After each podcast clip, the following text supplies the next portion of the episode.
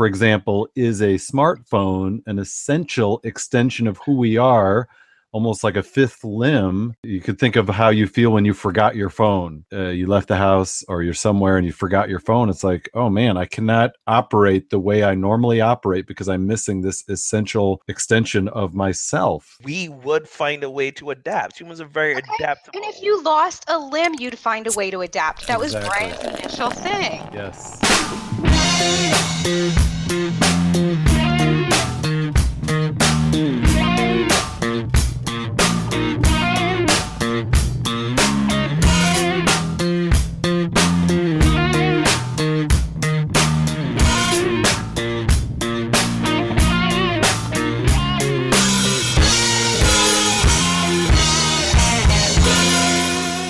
Welcome to episode 56 of Pub Theology Live, a weekly conversation on life and faith over a craft brewed pint or maybe a fine wine.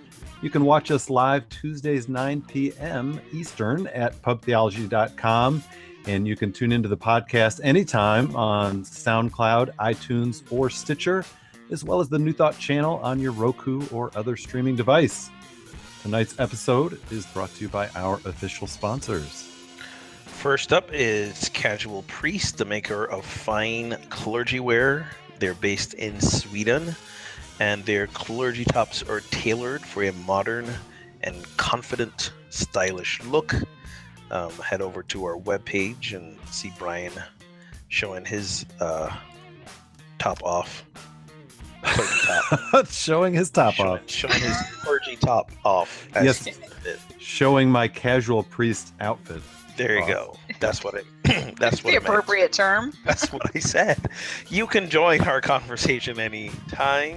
Leave a message on our casual priest hotline. That's 980 PT Live 0 or 980 785 4830 if you don't have letters on your phone. And um, every message you leave, you'll be entered to win free apparel from Casual Priest, or you can join us on the social medias Twitter, Facebook, whatever. Please use the hashtag PT Live so that we can find you.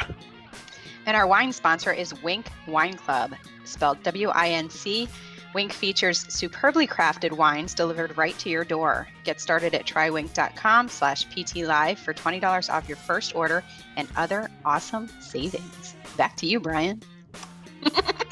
Thank you, Tina. Well, I will be uh, recording an episode of our show at the Wild Goose Festival, July 13 to 16, coming up in Hot Springs, North Carolina. Wild Goose is an art, music, justice, and spirituality festival. Uh, it's just kind of a cool spot. You take your tent out there, or your pop up camper, um, or your fifth wheel, you know, as it may be, or you rent a cabin and it's a place to learn, uh, grow together, create art, music, story, meet new people, hang out at the beer tent. Uh, you'll probably find me there. Or Saturday night, you'll find me at the Goosecast, the podcast tent recording on Saturday night. So come look me up and come listen to the live recording. Love to um, see you there. Uh, what What is a fifth wheel? You mentioned pop up tent campers. Your fifth wheel. What is a fifth wheel? Is that a thing or? or... Yeah, a fifth wheel is one of those big um, big fancy camping outfits that you pull with a truck. So it's not a motorhome because it doesn't have its own engine, but it's one of those huge things that people hook up to their, you know, Ford uh, F-150 or whatever. Huh. And it's called a fifth wheel. Learn something new every day. They call those fifth wheels. All right. Then. I'm in the Midwest where we know these things. you know all the important things. Huh. Oh, I think you're in the Midwest where they have trouble appropriately naming things. That's, mm, that's could be, could be. How many wheels does that thing have? Uh, it feels like a fifth wheel. No offense to the Midwesters, it used to be one of them, but but it doesn't have one wheel. It's got two wheels, right? At least two. Often it's got four wheels also, or more. See, that name doesn't even make sense then. Yeah, it does. It's metaphorical for you put the person that you don't really want on the trip in the trailer. They're the fifth ah. I see. there it is. Thanks for clearing that out. I feel like the fifth wheel here, guys. fifth wheel is hijacking the show. Is what it's doing. We've got you guys and your beverages, and I'm just the fifth wheel. No, my friend, you're the engine that makes this thing run. There we go. There we go. Appreciate that, my friend. And my name is uh, Reverend Brian Reverend Brian Berghoef. Spoke too soon. wow. I tried to throw the Reverend in there like Ogun does, and it just made me forget what my name was. Oh my lord. So I am in Holland, Michigan, pastor of Holland UCC out here, also author of the book Pub Theology, Beer Conversation of God. And tonight I am drinking a Lost Dune Golden Ale with blueberries and coriander. That Brewed by sounds yeah, brewed by New Holland Brewing right here in Holland, Michigan. So the Tulip Town can even produce a good beer. And with us tonight, as usual, as you've already heard, Ogun Holder and Tina Simmons. I am Reverend Ogun Holder of Unity on the River in Amesbury, Massachusetts. And if you're a regular viewer of the YouTube's version of this show, you'll realize that I'm not coming to you from my usual spot. I'm in an undisclosed location in Boston. Um, I'm I'm I'm in I'm in Wayne Manor actually. Um, in this like creepy huge old house. but it's a lot of fun. Um, I'm drinking, and you can see that label kind of washed up here from the light, but it is uh, from Cline Family Cellars. They're in um, where are they? Sonoma? Where are they? They're in California somewhere. So, uh, Contra Costa County, I can read, and this is an ancient vines Zinfandel, and it is it is a delicious bottle of wine. If I hold it back here, there you go. You can see. the Now I see it. The glare. Yes, fantastic. It's a tasty, Fantastic. tasty number. Cool. Sweet. And I'm Tina Simmons, author of Zandrail Being Human is Overrated. And if that's confusing, um, if you look up Zandrail, it's because I wrote under a pen name, T. Griffin. And tonight I am drinking Tamarack Cellars. It's a local wine, it's a Firehouse Red. It's a Columbian Valley, um, Washington wine. So it's my first time having it. It's not that bad. All right. Nice. Nice. And you know, that reminds me, we should have T. Griffin on the show sometime.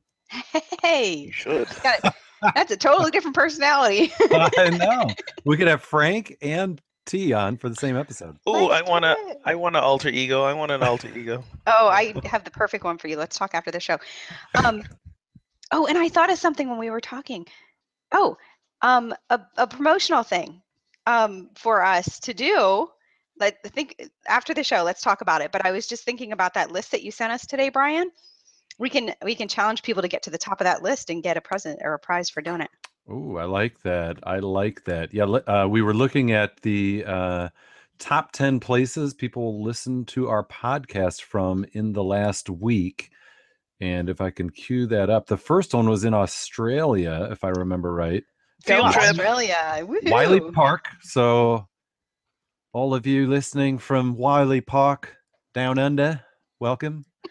Okay, I'll don't. stop there. And I hope we didn't just offend yeah, you by Brian's terrible off like accent. We just, our podcast just went dark on the Australian continent. Number two, we had New Orleans. Number three, Portland. Number four, Chapel Hill, North Carolina. So some interesting spots, you know. Uh, and we had Ohio, Georgia, Tennessee, Michigan, Indiana, and Texas also in the top smaller towns in the top 10. Uh, so appreciate all our listeners wherever you are tuning in from.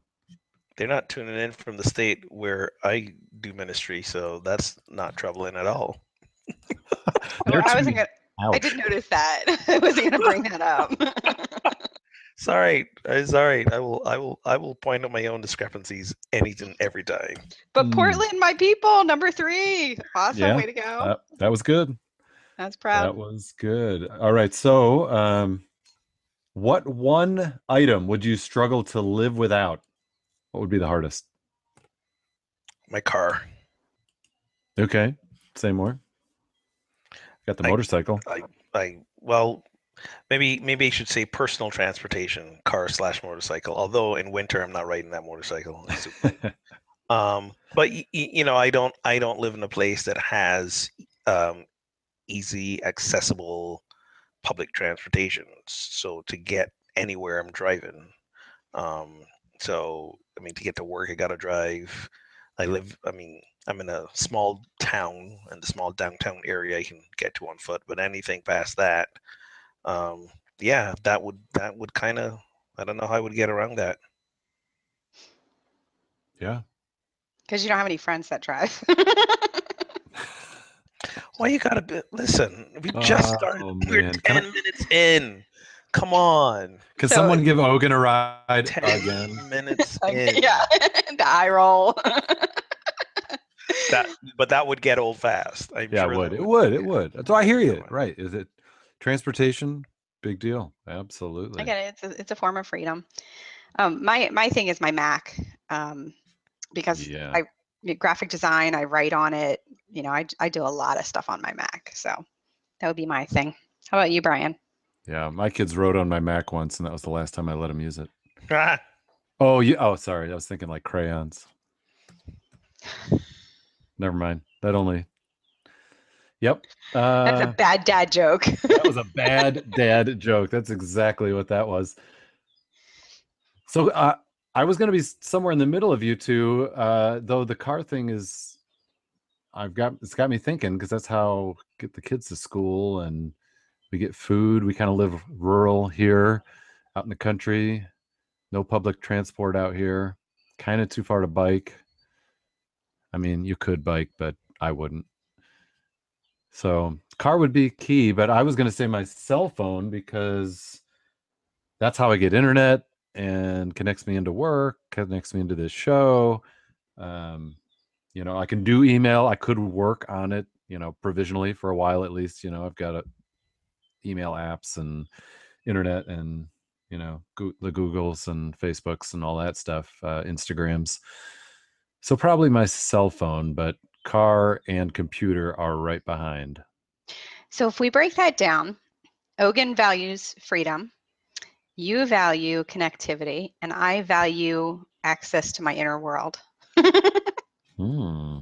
Well, you see, if my car works, if I don't have a computer, I can drive to the library. So, I mean, I'll still Oh, get look my, at this guy. my my connection and stuff. So, just Yeah. saying. No, it's true. It's true. And also with my phone, I can take pictures of my kids, record video, read on my Kindle app. So it can do a lot. Just saying. I see your point. All good things. And we're going to talk about our dependence on things like this tonight. So that's kind of a, a warm up, a teaser for what we'll get to in just a moment. But first, we've got a little hypothetical situation. We've got two people. We've got Bob and we've got John. Bob is nearsighted and he wears glasses to see properly. And wearing those glasses, he wins a regional mathematics contest. Meanwhile, John, of average or maybe even let's say below average strength and stamina, uses steroids to sort of level the playing field uh, against stronger competitors, and he wins a bicycling race. Discuss the moral differences in these two human enhancements in these two situations. Well, I I I don't think there's a moral issue with the first one because in the second one, he's using um, an enhancement to give him an advantage in the category in which he's competing. So he's competing in you said stronger competitors. So I'm assuming he's using steroids um, to yes increase his strength because it's a strength competition. So I'm not okay with that. I don't think the nearsightedness needing glasses because math is like, you know, that's like your brain operation. I don't care how well you see. If you don't do math good, you don't do math good. Yeah, but couldn't you just say, look, dude, it's your disadvantage. You can't read without glasses. You're going to have to get over that. No, I- I'm going to take Ogun's side on this one because I think there's a difference between leveling the playing field. Well, not not even leveling the playing field, but a basic human right to be able to see, you know, or, or a, something that just comes basic to human beings, as opposed to something where you're like trying to, you know, enhance yourself to beat out somebody else. Um, I mean, if it's not like the guy was taking you know pills or something to make him smarter to be able to beat the people. So i i agree with ogun on this one. Yeah, if Bob were if Bob were popping some like, you know, Adderall to make him stay up later and longer so that he could study more for his math. Yeah, com- compare that. Let's say let's say that's That- the issue. Let's say he's he's drinking coffee, which helps him wake up, or he's taking Ritalin to help him stay concentrated. then yes, co- um, I don't think coffee's an issue, but but something Well, it's a stimulant. It is it is a stimulant, but I would argue it's a natural occurrence stimulant. I think I think sometimes it's it's where we draw draw the line. So so um, you know, Ritalin is a is a is a prescribed drug to um, address ADHD issues. So as opposed to like coffee, which is you know just a beverage. um, so so but in the case of if he was using Ritalin and other uh, drugs to enhance his ability to to stay longer, to stay up longer, study more, um, do more. Yes, I I think I might take issue with that, but well, I don't think the glasses is a thing. On, no. but on on that note, Brian, because you were comparing caffeine and Adderall, um, I also have, and I know this is we're we're we can get into a lot of discussion about this but i also have a problem with with when you're doing something to enhance one feature one aspect whatever that's hurting you in other ways. Uh. and and you're just kind of you know you're you're kind of narrow minded to that's all you want. So you know you're you're totally disrespecting your body in other ways to beat out somebody for for this whatever and i had mentioned on facebook that i you know I, I make it a little judgy on this question because in my mind um, i also think enhancing yourself to beat somebody in a sport i, I mean come on um, enhancing something to that might possibly lead to our ne- next stage of evolution i'm down for it you know like if it might make the world a better place it might make humanity a better place for you to be able to enhance your brain to come up with you know better options for us or whatever. I think that's a huge difference between enhancing yourself to to win a million dollar or to earn a million dollars more a year to play a sport. Well, doesn't it doesn't it but it depends on a type of enhancement because isn't that what all training is? All training is an effort to enhance that's right and, that's and, right and and for you to to, to hone your skills so but it's not hurting you well like, not not well it, it it can if you practice too much or play too much if you don't listen to your body that says it's time to rest so i think i think where we where we start to draw the line is when those enhancements start to become artificial um, as in they use yeah. steroids. And you know, some some people travel to other countries and train under you know gurus with secret training techniques, and we don't maybe know what those are, and they don't share those. Like, is that fair to someone who doesn't have access to to do that, but they're entering the same competition? Um, so it might not be against the rules, whereas a you know a steroid is specifically banned or against the rules. Uh, but there are other ways people seek to gain advantage or to enhance their natural strength and stamina through training, so, etc. So, are you saying that Mr. Miyagi teaching Karate Kid by painting the fence and waxing the cars might have been a dubious training method that might not have should have been allowed? Yeah, I mean, seriously. Or and who Rocky knows what kind the of stairs of the art museum? Sorry, Brian. Go ahead. Well, who knows what kind of uh, you know Eastern magic he did when he claps his hands together and rubs them, and suddenly he can get back out there to fight. Uh, you know, the other competitors, if they had a broken leg, they probably would have been out of the contest. So cheating or Miyagi? Well, okay, but let let's think about that. Um, there's different advantages for everybody and you know like training's one of them like everybody has a different skill set and will just messaged me and said um, there's no difference in, in the two scenarios that you were talking about the glasses or the steroids because steroids just enhance the body it still takes that person's skill to to be able to do you, you know what i mean like they they still have to just like the the still guy doing perform. the math has to yeah the guy doing the math still has to be intelligent enough to win the competition the the athlete still has to have the skill like he can't just get on a bike and think he's going to win a marathon because he took steroids. He's got to have the skill and the training to actually do it. So we should not. So we should have uh, uh, let Arm, Lance Armstrong keep his uh keep his victories, his wins.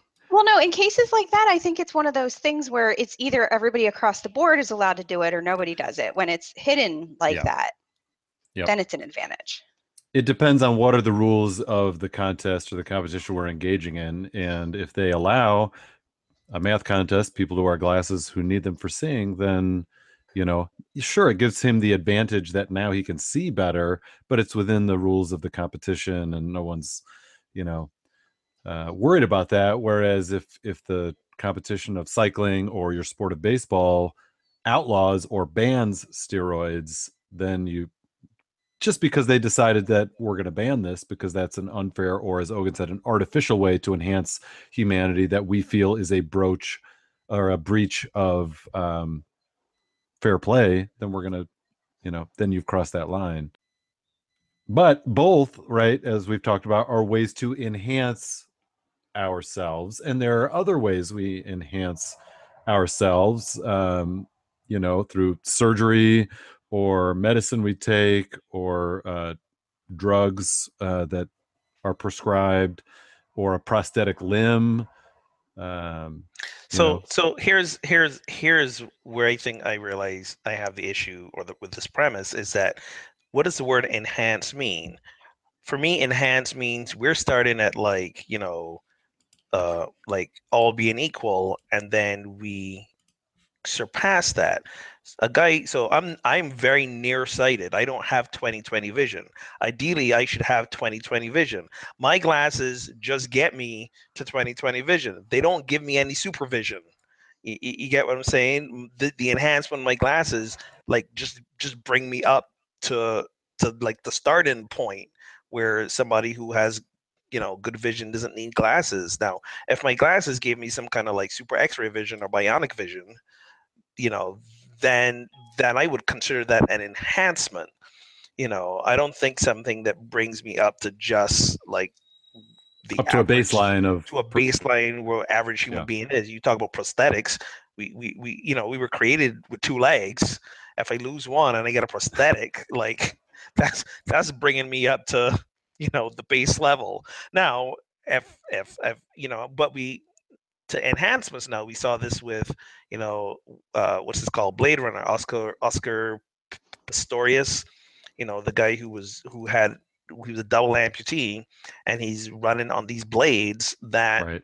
you know could be arguably better than than than human legs. I don't know. So sure uh, uh, uh again it's what's what's bringing me up to the basic level so enhancements i don't know a guy who's who's got vision problems wearing glasses, I don't know that I would consider that an enhancement as it is just like getting me to the point where you can see like everybody else.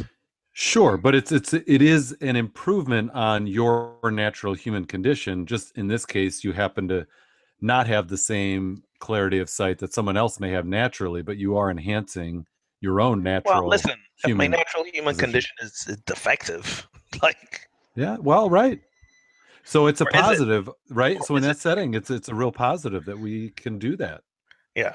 It's a great thing. And I think we all like enhance in different ways. I mean, there's not a single person on this earth that can't say they don't enhance something. You know, it's I mean, you could even just call it um, just helping out your natural abilities, you know, like it when you were talking about the prosthetic, I'm sitting here thinking about I don't know if remember if you guys ever saw, but the um there was a high school wrestler who had one leg excuse me and he was just doing phenomenal.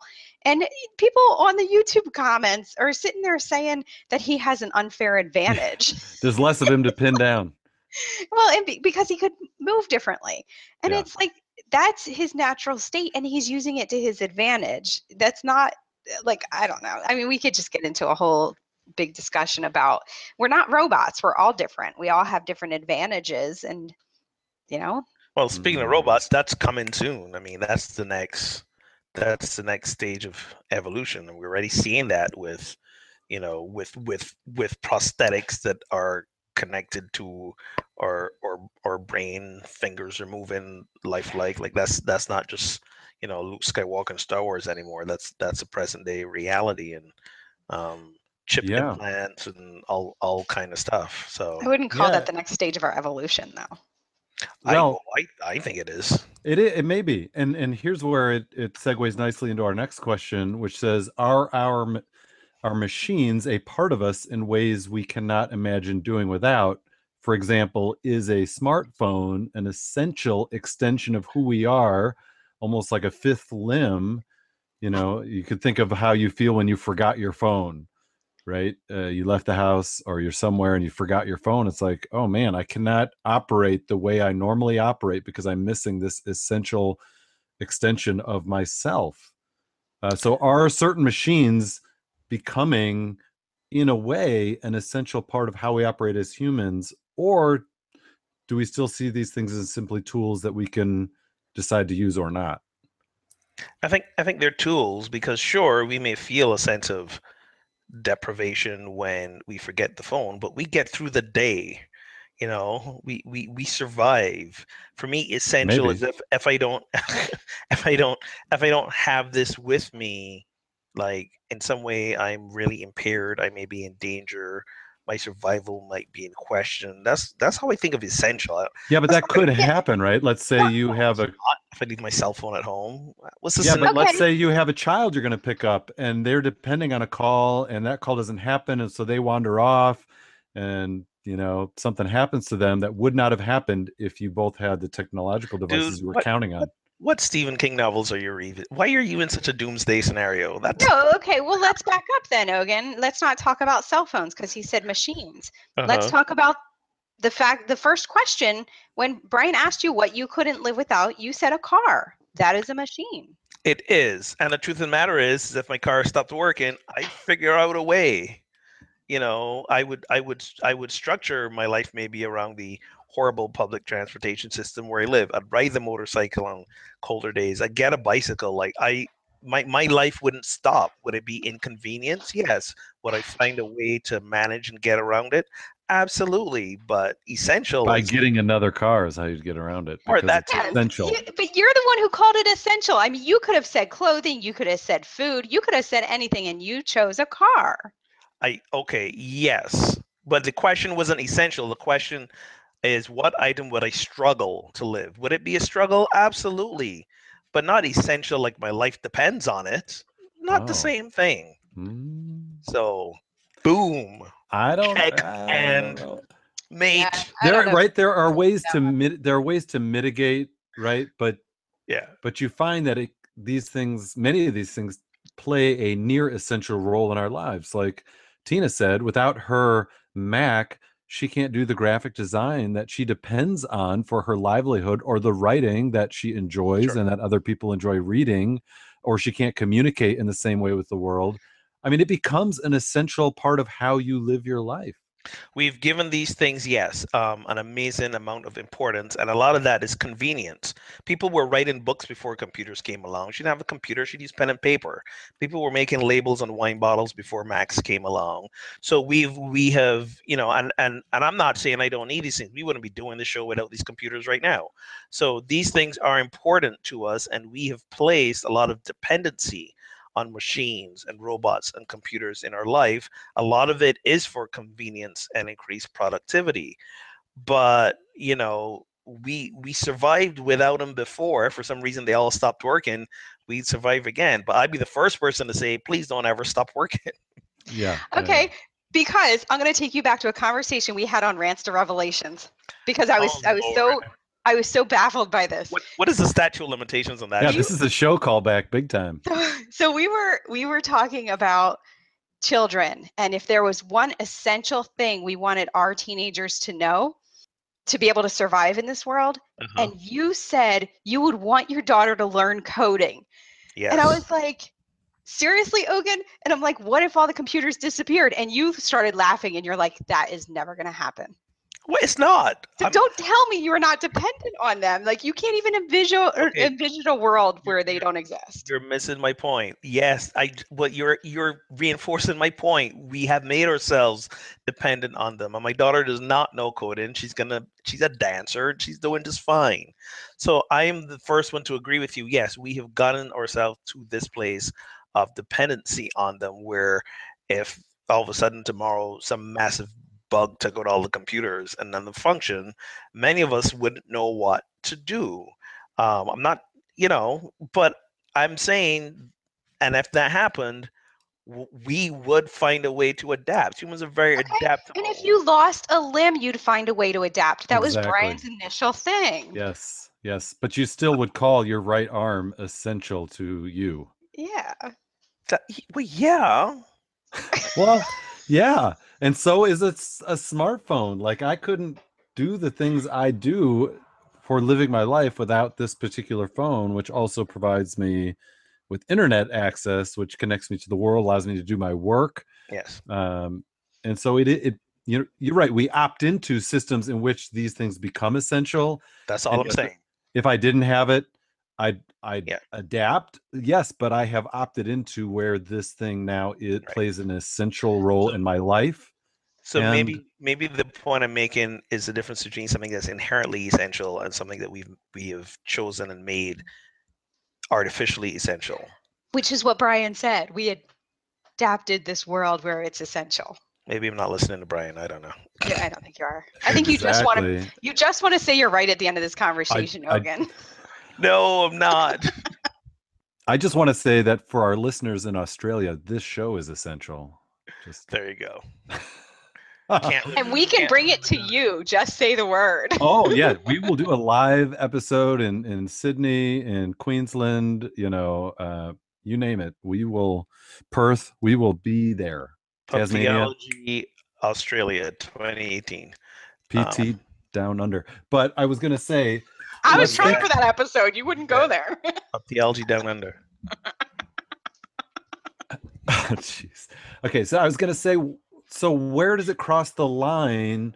Let's say these devices or this technology is an essential part of my experience of life and my human experience. When does that make me almost like a human machine cyborg where I'm dependent on this, even though it's not physically attached to me, versus let's say next year Samsung comes out with a thing like this that becomes a patch on my shoulder, but it does everything this does. That would be Does it make cool. a difference? Is it different if I hold it in my hand versus if it's sort of permanently sewed into my right shoulder? Yes, it is because because if it's in my hand, I can put it down at some point. Like I can take a break from it. Um, and the, the scenario, interestingly enough, the scenario you raised earlier about you know have a child and trying to contact them and the phones are down and all that kind of stuff. You know the, the this whole idea of now we have to create a plan with our kids for if the phones don't work, here's what you do. You know to to kind of kind of mitigate that. So we've all so now we've got we've we we are learning how to plan around what would happen if we didn't have these devices and if they didn't work. Yeah. So we just don't- tell we them what don't we had have to any- do as kids. Exactly. Exactly. Yeah, we don't have any backup plans with our kids, so There you go. You better get one of them like solar power chargers. Just, just make sure they always got juice. I just made all that up because my kids don't even have a smartphone. So Oh, it was a hypothetical scenario. My phones, don't, my kids don't even know how to make a phone call on a phone. That's that probably a good thing. That No, bad? probably good- That's probably a good thing. Is that good? They're developing other like street smarts. I think. Am I making an assumption? Yeah, they're, they're exactly. They they're learning some how to.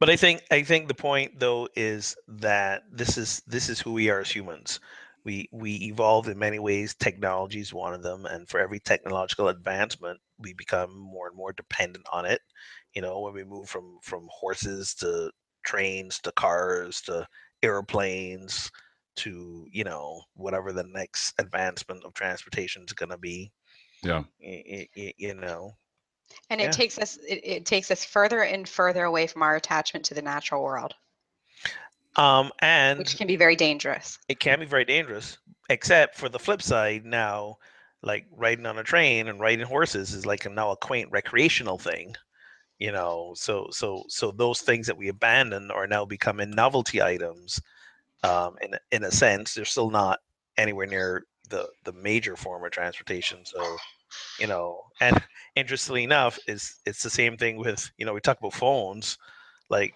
you know having a having a rotary phone now is a cool retro thing Is it? Yeah. yeah.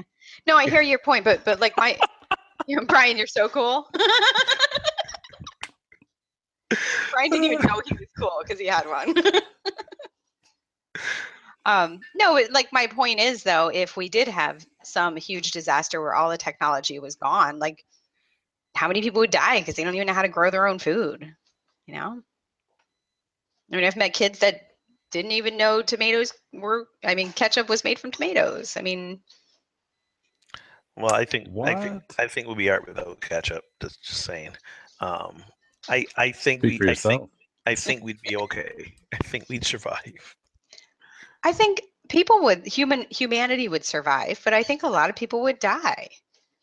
Well, I think a lot of people would be would yes struggle and be really inconvenienced for a long time. But I don't think I I think I think death is I think large scale death is kind of like a a bit of a exaggeration. I don't think I that's missed gonna that. Did you say a lot of people would die without ketchup or without tomatoes? W- w- If if all of our technology suddenly shut down and people had to grow their own food, Oh, I you don't think we would have starvation across this country or across this world? Yeah, French we'd be- fries we'd- French fries be would be trouble. really hard to handle. Oh my goodness. Let's move on. My goodness. All right. So I read about this story about this app uh, called Replika. It's an AI that is artificial intelligence powered chatbot marketed as a best friend that learns to talk like a user, mimic personality, and preserve memories. And the story portrayed a woman named Katrina who used the app to text with a version of herself. And she said, It helps me by having something to talk to. And the more it learns from me, the more natural it is. And it is almost like having a friend to talk to. So the question is Would you ever use such a technology? Is that weird? Is that interesting? Dangerous? Well, while while I believe I am the best conversationalist in my own life, no, I would not use that. That is that's that's weird. I kid. I just said that for Tina's eye roll. Yeah, there was an invisible eye roll that just occurred for those of you not watching.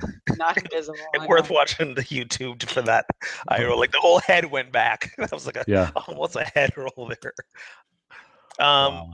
I, I, you know, it's it's so weird the the the the paradox of, you know, technology supposedly being used to to connect us even more, you know, social media and everything, to to to get us more connected, and at the same time, it is isolating us so much.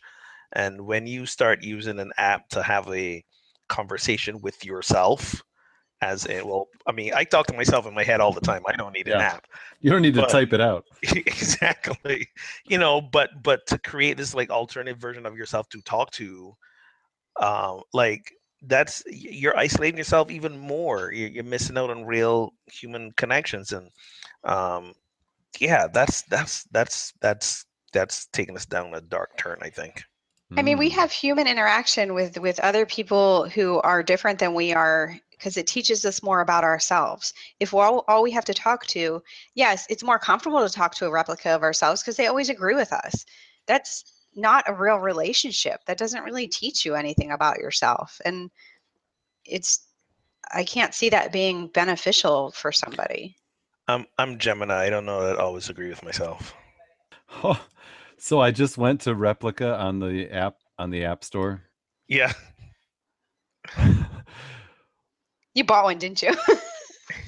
It's Is it rated tw- it's rated for 12 and up for infrequent but mild and realistic violence.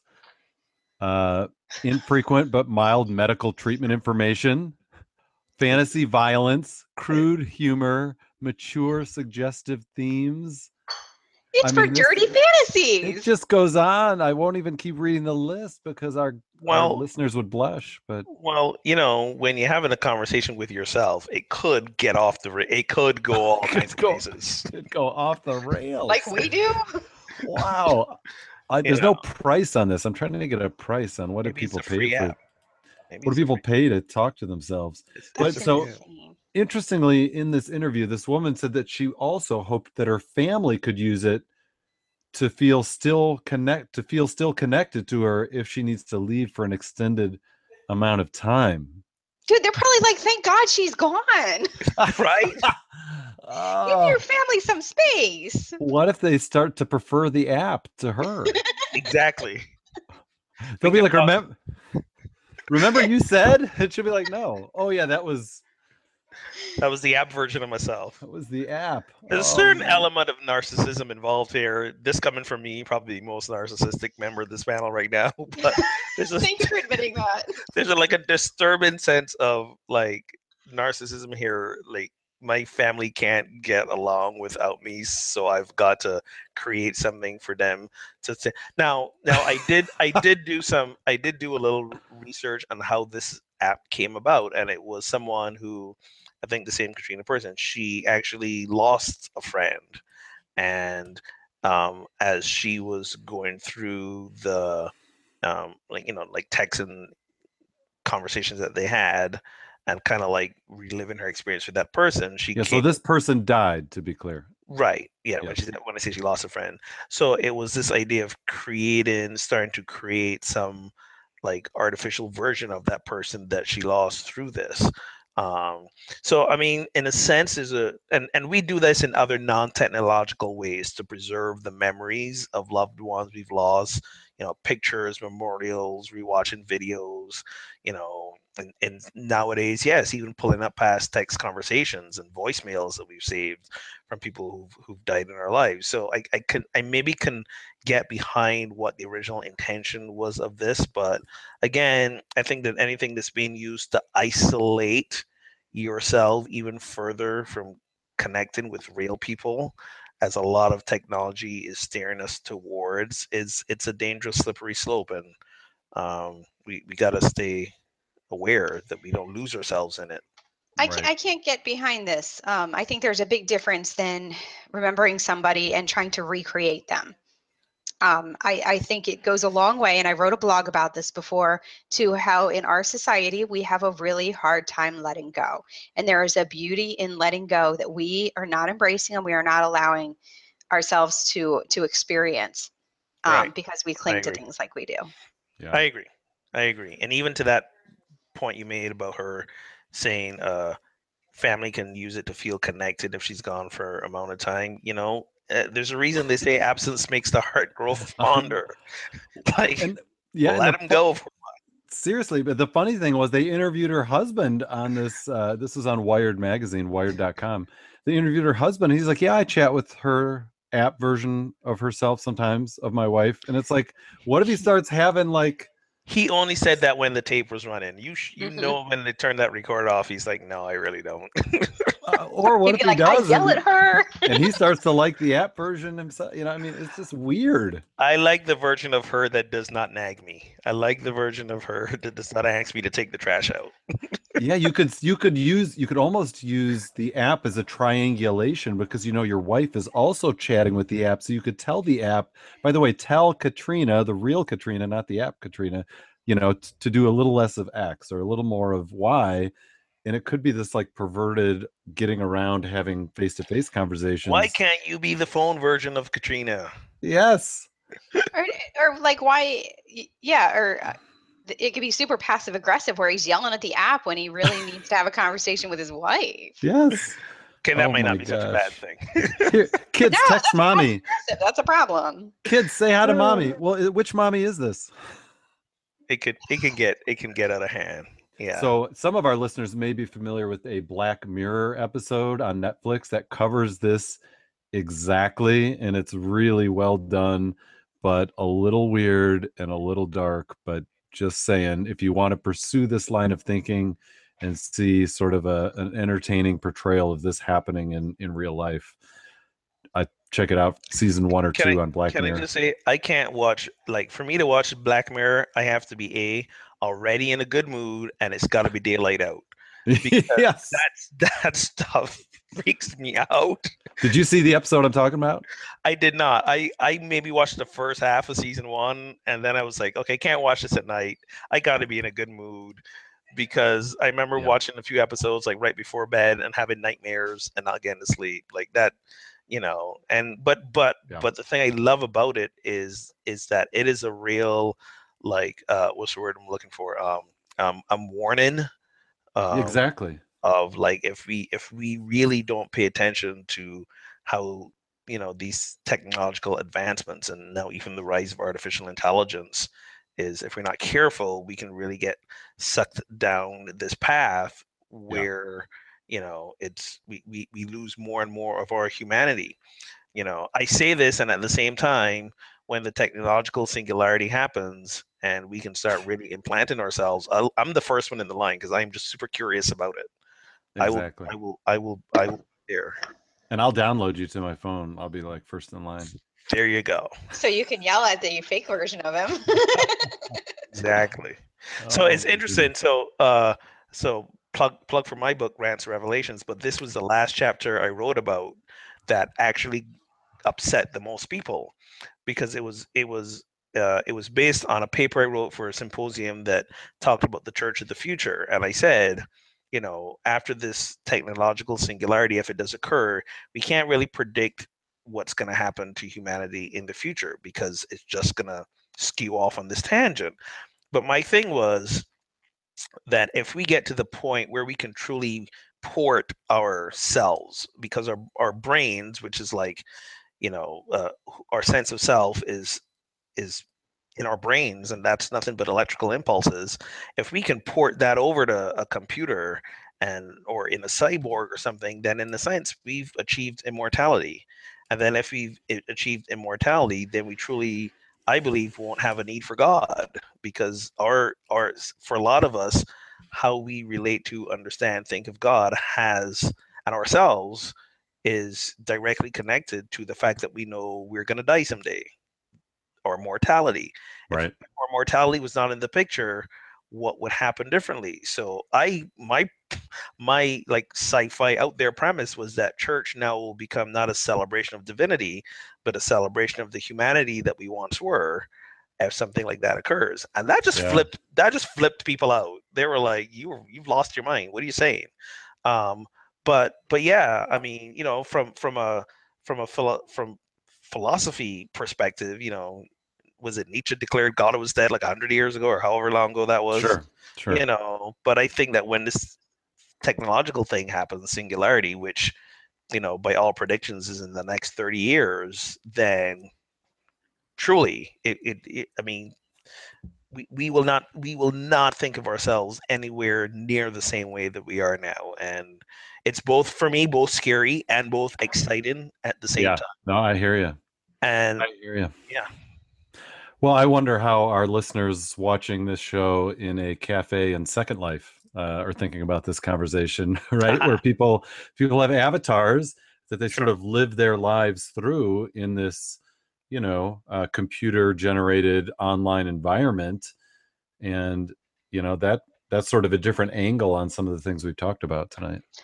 I read a book about that. It was actually a, a kid's book that was like that. It was the Pendragon series, and um, the world deteriorated around them because they were all in virtual reality, and they they would, didn't want to leave it.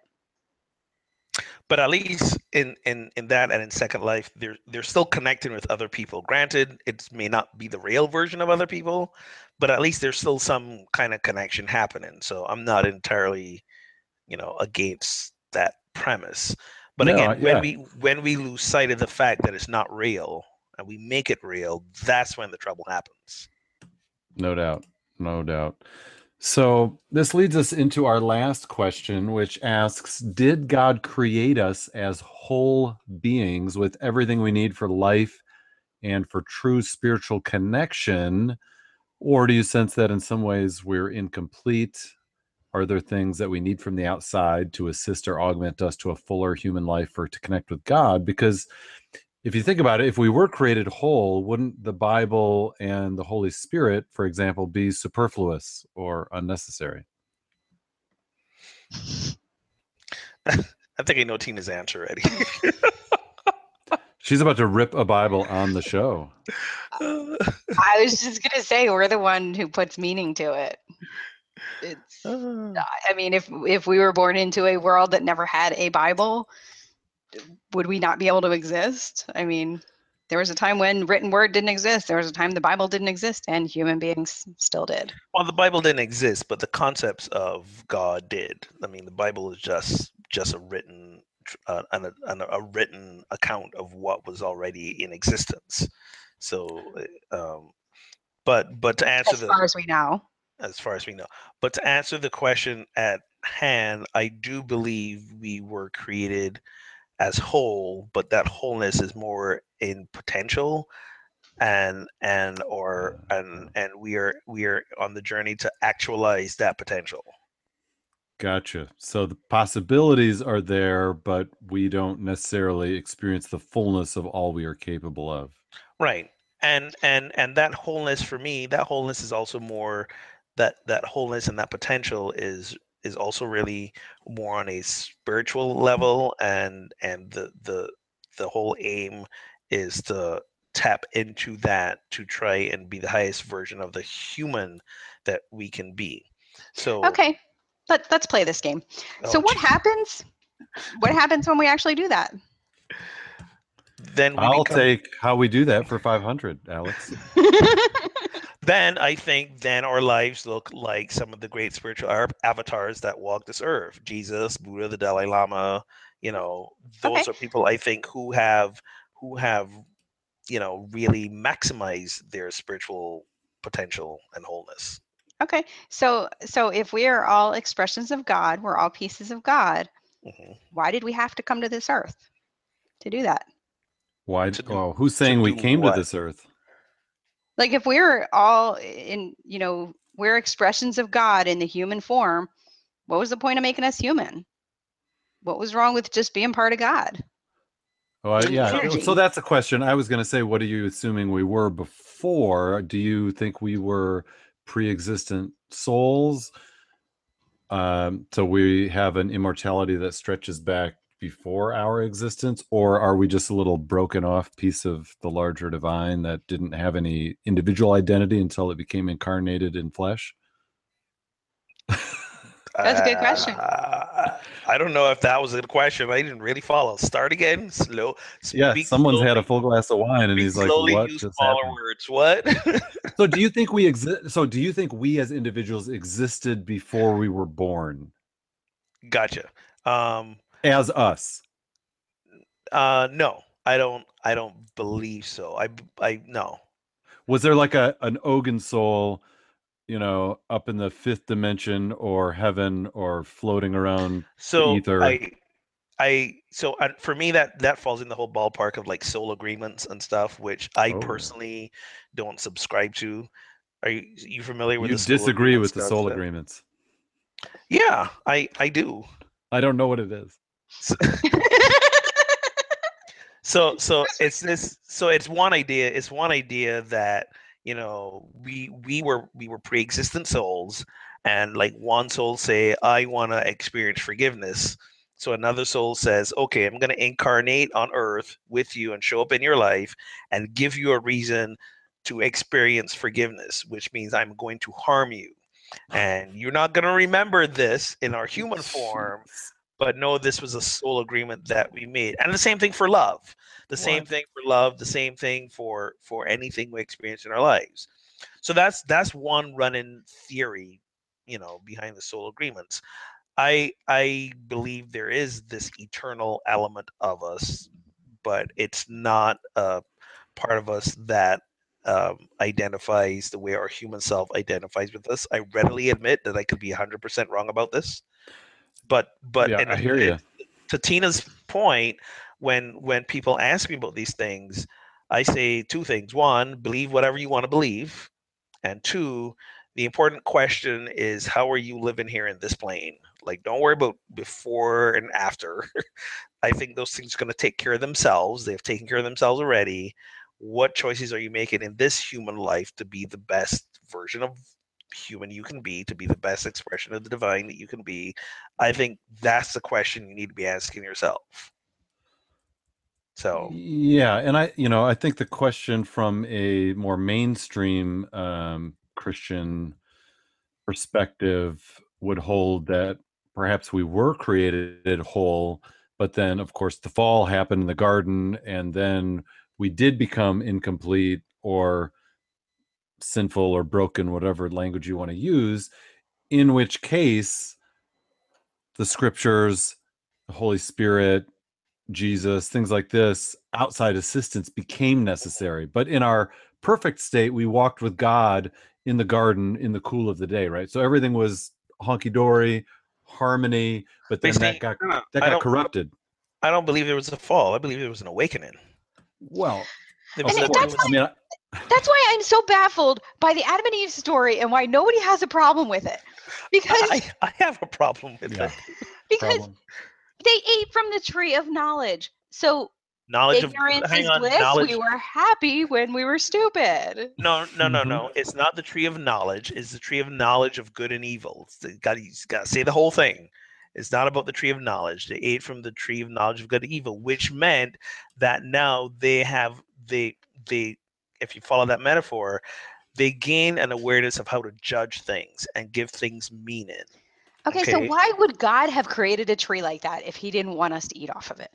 Exactly. That's just temptation right there, which is a good or evil thing. God wanted them to eat it because that's how they awoke. Exactly.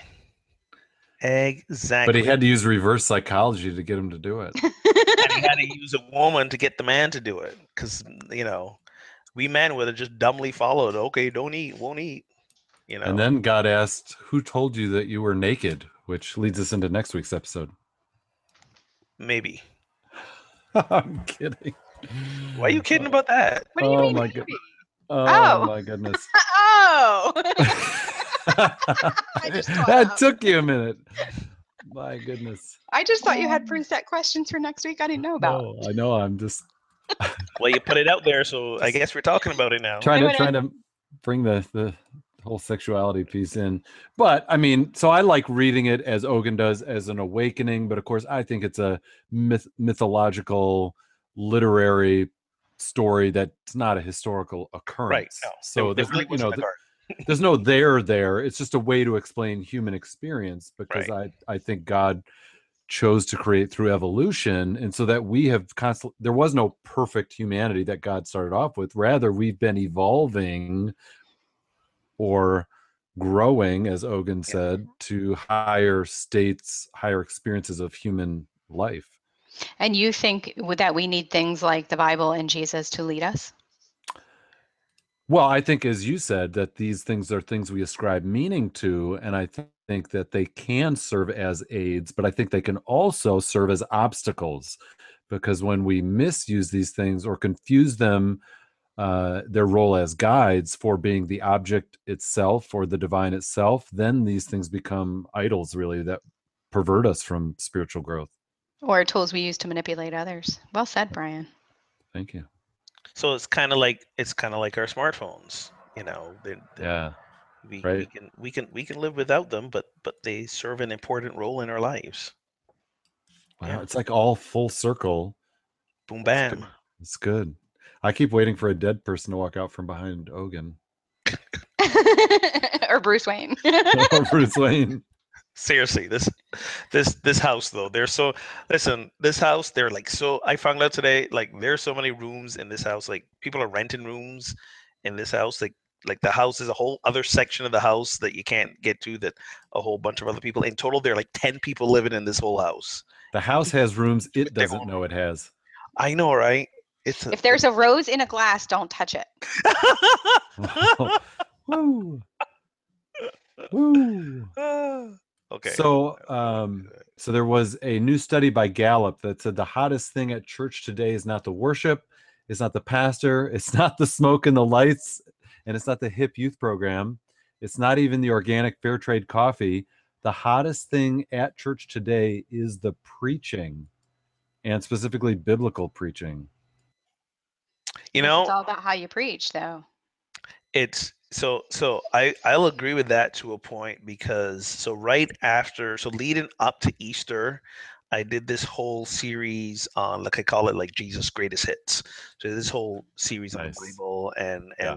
A lot of and there were a lot of people who were like oh my god we love that. You should do bible more often. We want to hear more about the bible and stuff like that. And these are again these are people who have struggled with the bible in their past who may have come from other traditions like evangelistic traditions or catholic or or catholics who who for to tina's point earlier the bible was used to you know manipulate and shame and beat people over the heads with them um so these Yeah. are these are folk who are now um thanks to unity rediscovering the bible not as some literal edict from god but just a way uh, a realization of this is how human beings at the time it was written understood their relationship with god and while we've evolved past that, there's still like some inspiration and wisdom there, and, and we can learn from it. You know, we can learn from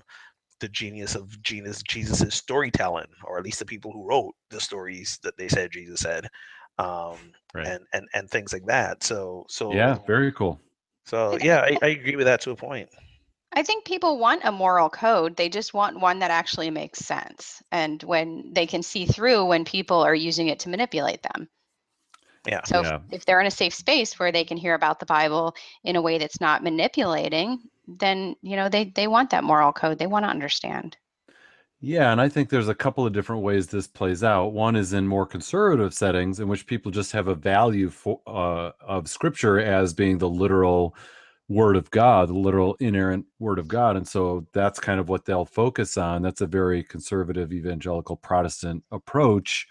But I also think, as Ogun said, people who grew up with some form of church, be it Catholic, Protestant, what have you, this document is such a cultural it's got a cultural memory and history that's deep within us and when people can learn new ways to reappropriate it so that it doesn't have to be that same old you know literal translation or whatever people love learning new ways to appropriate these ancient stories so i think it's cool that you did that and that you saw people tracking with it it's very cool Yeah, I mean, and and and I walked that same path. There was a when when I when I left church for a while, I also left the Bible for a while um, because you know yeah the, the two went hand in hand, and Right. and and and thanks to Unity's approach, like I I am in love with the Bible again. Now I'm not reading it every day or every night like I do my favorite novels, but you know I'm no longer afraid of it. I'm no longer uh, I no longer hate it. It's it's um I can I can I can I can use it. I can I can read it. I can be inspired by it. And and and now the same stories that I've been hearing since I've been like eight, nine, ten years old, I can garner new meaning from them and notice things that I hadn't noticed before, which is what basically happens almost every time I teach a Bible class or do a talk on the Bible. Oh, I I just had this realization of this thing that I had overlooked before. So there are always deeper levels you can go.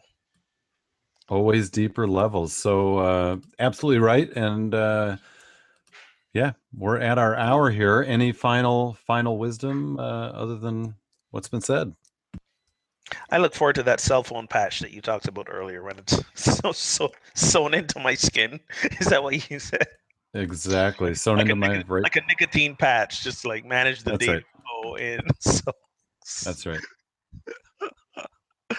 I think I it's look forward to the day Mother Nature gets out the wooden spoon and we can't depend on stuff like that. whoa i can't wait to get off this call and go have a chat go have a chat with myself because i'm just you know I'm gonna download this app and see how i'm doing You know, what we should do. We should all we should all download the app, work with it for a few weeks, and let let the replica versions of ourselves do a show. Let's let's do the show Oh, that would be funny. we'll do a text to voice and it'll just be a whole show of our of Exactly. our ai selves there's a you know uh, last thing there's a there's a funny video or audio recording of two Google Home devices talking Yes. to each other. Have you seen this? No, I have a friend who said that happened in his house. Oh my god, it's hilarious. His like his Alexis from uh, from Amazon Echo was Uh-huh. speaking with like his Google TV device or his Apple TV Right. device, and they were having a, like it was They going back having and a forth. conversation. It is hilarious. Oh man. Wow, good stuff. Well, thank you, friends, for tuning in and listening to Pub Theology Live. We'd love for you to connect and spread the word on social media. Thanks for always uh, typing in thoughts and comments to our questions. But also, if you listen to an episode that you like, share it on Facebook, tell your friends, leave us a review on iTunes. We would love you to do any of that. And you can listen anytime on SoundCloud, Stitcher, or iTunes. And if you want to find a pub theology gathering in your town, check out the official directory at pubtheology.com. And if there's nothing in your town, perhaps you might be the person to start one, and you'll find some resources there to help you do that. Once again, thank you to our sponsors, Winc Wine Club, who you'll find at trywinc.com slash pt live. That's Winc with a C. And Casual Priest for that great clergy gear, stylish, confident, and casual at casualpriest.com. And don't forget to leave us a message at 980 PT Live Zero or 980 785 4830 to win free gear from Casual Priest. So until next time, friends, drink responsibly and keep those conversations flowing.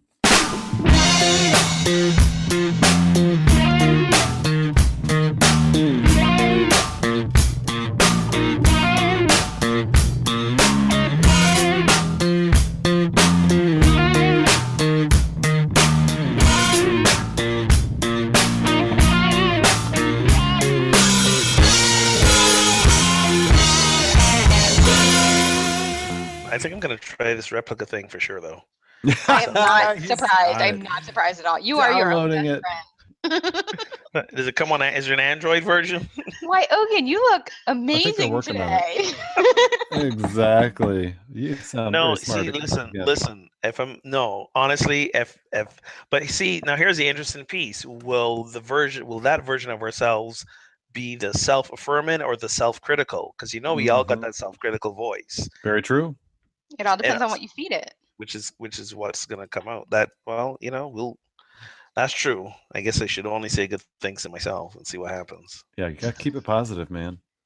Or you'll turn on yourself. Like I like I often do. We don't want that. Uh. We don't. one of the things that people do now to like babysit their kids on the tablets is there are tons of YouTube videos of toys. And when I say YouTube videos of toys, they're literally videos of like people, they've got a background music soundtrack and they've got like like a Thomas the Train set up and a person is literally just like moving the train with their hand. And someone's just and the kids are just And- and the watching kids someone are else playing with toys. Mesmerized. That's yes. ridiculous. I Oh kid you not, word. they're they are mesmerized and and I'm talking like millions of views to, to like advertisers are like paying to be on these websites. I'm gonna start making videos of toys right now so those advertisers know who to pay. Dude, you're way behind. You're way behind. I was I floored am by behind, but it's never too late. it's never too late. You got to come with an expert. But I was floored by this, and and and his and his son would like sit there, just mesmerized. And and I said, and, and he said to me, with the, the good ones, the really good ones, they managed to like edit out the hand so the toys just move. Oh my word. But it doesn't matter. Like you see the hand, and there's and none of it makes sense. So like you'll have all these like uh like little Lego figurine toys sitting on and Marvel Jeez. hero toys sitting on killing top of the train engine and and and like and the kids are watching this and I'm just like, are you is this a real thing? I thought he That's was punking crazy. it for but this is this is where this is where we're heading, where it's it's yes, the technology is raising our kids. And I think I just read a study that talked about if kids are using um, electronic devices like tablets before a certain age, it stunts their ability to start speaking, or they start speaking a lot later. If So- they are using tablets early. It Yes, probably like- screws like- up their creativity like too, I'm sure. Like, yeah, from like you know, from an in, even an infantile age. So I think we're now beginning to see like some of the first results of what happens when we start to raise our babies on electronics. tablets. Well, I think I think for as many people as there are raising their babies on electronics like that, there's just as many people going the opposite way and saying, "I s- I see a problem with this," and raising their kids very outdoorsy and Yes. you know, like Brian, who doesn't let his kids have phones. exactly. Uh, you know, and what about the parents who raise their kids by pulling up YouTube versions of our show and just say, Don't grow up okay like with that. this. kids, kids don't grow up like that. I love it. Here's what not to do, child. There's ideal parenting, and then there's parenting in the real world. Exactly. So I don't. I, I withhold judgment, but but I think it's got to be balanced. I mean, you know, I, I I stuck my kid in front of the Dragon Tales and and watching kids movies when that needed to happen. So Mhm. I ain't judging, but it's all about Understood. balance. Understood.